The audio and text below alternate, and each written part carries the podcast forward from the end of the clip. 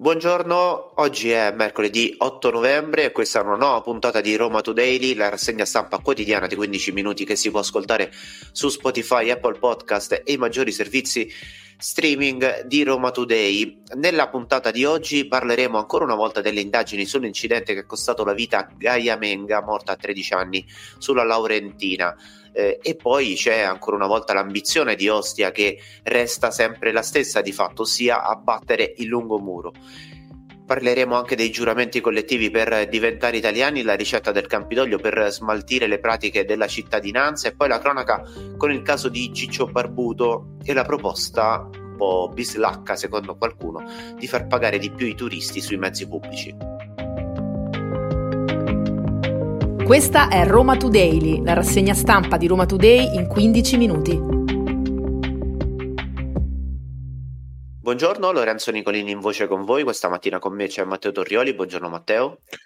Buongiorno Lorenzo, un saluto a te e a tutti i nostri ascoltatori. Iniziamo dando uno sguardo come di consueto ormai alle varie home page sui diversi quotidiani online. Prima di passare a Roma Today, diamo uno sguardo a quanto scritto sul Corriere della Sera, Repubblica e il Messaggero eh, si dà ancora spazio alla storia del suicidio assistito di Sibilla Barbieri, l'attrice eh, che ha perso la vita qualche giorno fa. Il figlio di Sibilla, eh, insieme a eh, Cappato e Perduca, sono andati dai carabinieri per autodenunciarsi e eh, bisogna vedere se effettivamente eh, ci saranno degli svolti anche investigativi eh, sul tema. A proposito di svolta investigativa, tarda ad arrivare ancora quella che riguarda i casi ormai di eh, ormai storici, lo possiamo dire tranquillamente, di Emanuela Orlandi e Mirella Gregori perché slitta il voto al Senato eh, sulla commissione parlamentare e, e, quindi insomma ancora una volta eh, bisognerà mh, eh,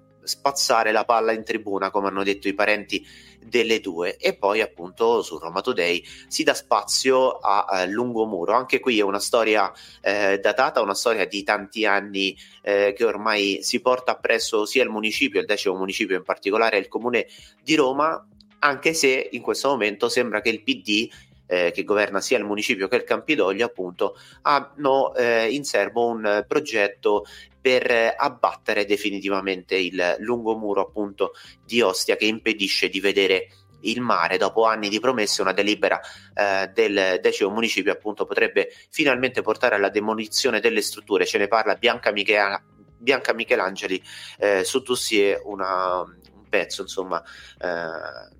che vi invitiamo a leggere grazie all'abbonamento e continuiamo con la lettura dell'home page di eh, Roma Today, sempre per dossier. Sara Michelli firma un approfondimento dal titolo Promettevano il metaverso, sono falliti in sei mesi, così la TV dello shopping è sparita. Parliamo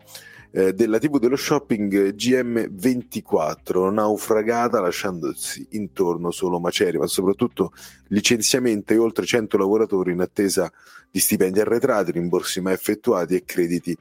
insoluti. Eh, questo è, dopo, è successo dopo l'acquisizione da parte della IG Investimenti Group che avrebbe dovuto appunto sviluppare il business di questa TV del commercio made in Italy a Fiumicino, sede appunto eh, della televisione, addirittura l'insegna è stata oscurata e qui sul dossier troverete ovviamente tutta la storia di questa vicenda che, ripeto, ha gettato nello sconforto soprattutto tanti, tanti eh, lavoratori. Sempre in home page e qui una notizia che può interessare veramente in tanti, parliamo del semaforo della Tuscolana, andando verso eh, Frascati appunto da Roma è arrivata una pioggia di multe per i furbetti che non rispettano eh, la fila, perché? Perché c'è chi fa lo slalom tra le corsie, soprattutto utilizzando una corsia preferenziale per superare le macchine in fila, messe magari in fila regolarmente in attesa che scatti il verde del semaforo e sono arrivate tantissime, fur- eh, tantissime multe e c'è tutto un dibattito in corso, però ecco, i furbetti sono stati puniti.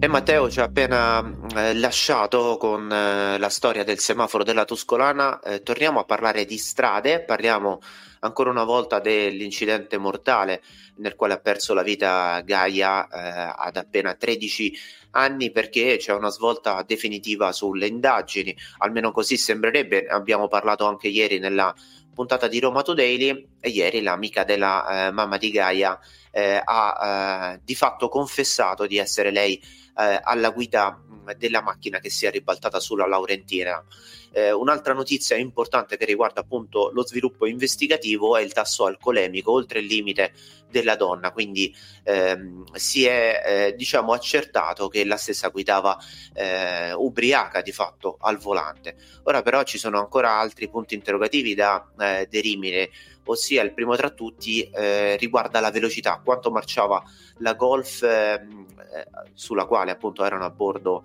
Gaia, sua mamma e l'amica della mamma e poi c'è un altro aspetto che riguarda l'illuminazione pubblica che in quel momento eh, sembrerebbe essere stata assente nonostante presente appunto nel tratto di via Laurentina. Eh, elementi che sono al vaglio di chi indaga, ossia della polizia locale e della procura di Roma per cercare di dare una risposta a eh, un argomento che purtroppo risposte non ne avrà mai, ossia la vita spezzata di una bambina di 13 anni.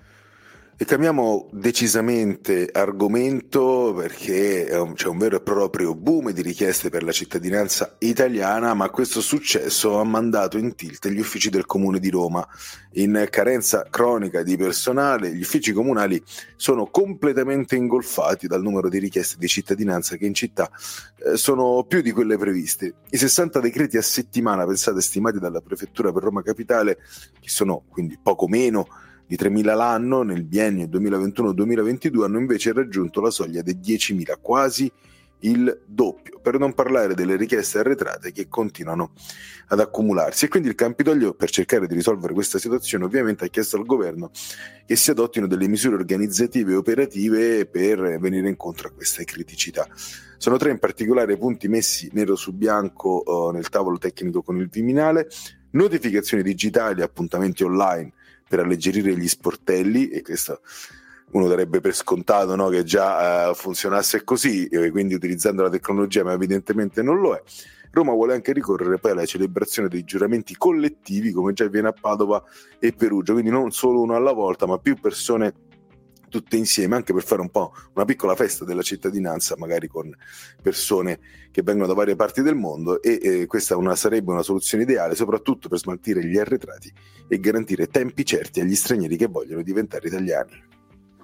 Oh, se alla festa poi ci saranno anche delle pizzette e qualcosa da bere, sicuramente dirò al nostro direttore di seguire personalmente la vicenda. Li porteremo noi.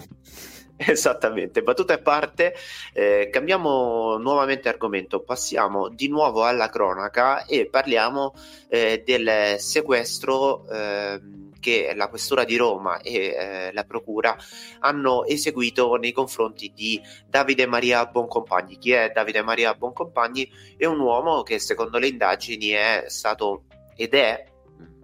tuttora, secondo appunto chi ha investigato, molto vicino all'Andrangheta, alla cosca degli Alvaro, che è una delle cosche eh, diciamo più importanti appunto che dalla Calabria sono emigrate di fatto a Roma e in particolare nella parte sud della capitale e anche sul, sul litorale. Un provvedimento che eh, la questura ha emesso nelle, nelle ultime ore ha portato al sequestro di diversi beni di lusso a dimostrazione che appunto eh, l'andrangheta di fatto ripuliva il denaro sporco della droga proprio nel quadrante sud della capitale. Sono stati sequestrati diversi immobili, anche una villa con piscina eh, di pregio all'Infernetto, eh, diversi ristoranti, eh, proprietà immobiliari e anche dei eh, maneggi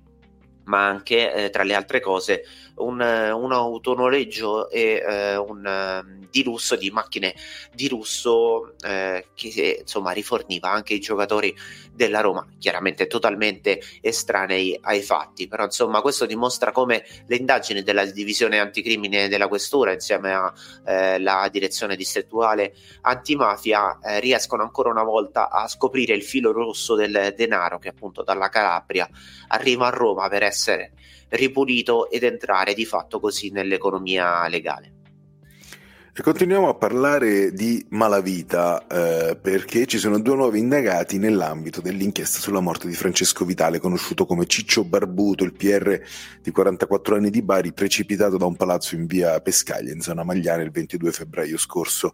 I carabinieri del nucleo investigativo del Comando Provinciale di Roma hanno eseguito un decreto di perquisizione nel quartiere di San Basilio nei confronti dei due nuovi indagati, entrambi romani,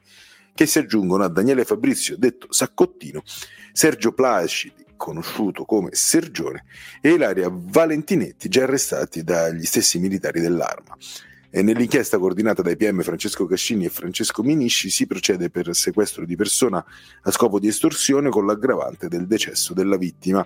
Francesco Vitale, lo ricordiamo, venne sequestrato e torturato all'interno dell'appartamento allo scopo di ottenere dai familiari 500.000 euro per la sua liberazione. Precipitò al suolo dal quinto piano del palazzo in cui era recluso e Ciccio Barbuto, secondo quanto emerso, sarebbe arrivato a Roma nel quartiere di San Basilio dove avrebbe incontrato almeno uno dei due indagati e da lì poi è stato portato nell'appartamento della Magliana. Nel corso delle perquisizioni di ieri mattina i carabinieri hanno sequestrato i telefoni e altro materiale elettronico dei due indagati che saranno oggetto ovviamente di analisi da parte di esperti al fine di reperire eventuali elementi utili alle indagini. Ed ora una piccola nota di politica romana, facciamo pagare di più i turisti eh, i biglietti dei mezzi pubblici e questa l'idea eh, emersa eh, durante mh, eh, un incontro del PD per parlare del Fondo Trasporti, il Fondo Nazionale Trasporti, questo è il pensiero di Valeria Baglio, un'idea che è stata lanciata ecco, durante questo incontro eh, che per adesso ha, de- ha, detto anche della stessa Valeria Baglio, che ricordiamolo è capogruppo in Assemblea Capitolina a Roma dei, dei Dem, ha detto è solo un'idea, siamo proprio all'albore, quindi praticamente non c'è nulla di concreto, ma intanto se ne parla, tra l'altro un'idea che è stata messa sul tavolo un giorno prima che l'assessore alla mobilità del comune di Roma Eugenio Patanè partisse per degli impegni istituzionali in Spagna. Adesso date un occhio al calendario perché il prossimo 15 novembre verranno accesi i termosifoni, eh, in città ci saranno degli orari da eh, rispettare. Eh, quindi insomma verranno accesi per un massimo di 11 ore nelle abitazioni private e 10 ore negli uffici comunali. E a proposito di calendario, noi invece ci sentiremo domani eh, 9 novembre la puntata di oggi invece si può ascoltare così come tutte le altre puntate di Roma Today dalle 7 e 20 del mattino in poi su Spotify, Apple Podcast e sull'applicazione di Roma Today. Alla prossima! Avete ascoltato Roma Today, la rassegna stampa di Roma Today in 15 minuti.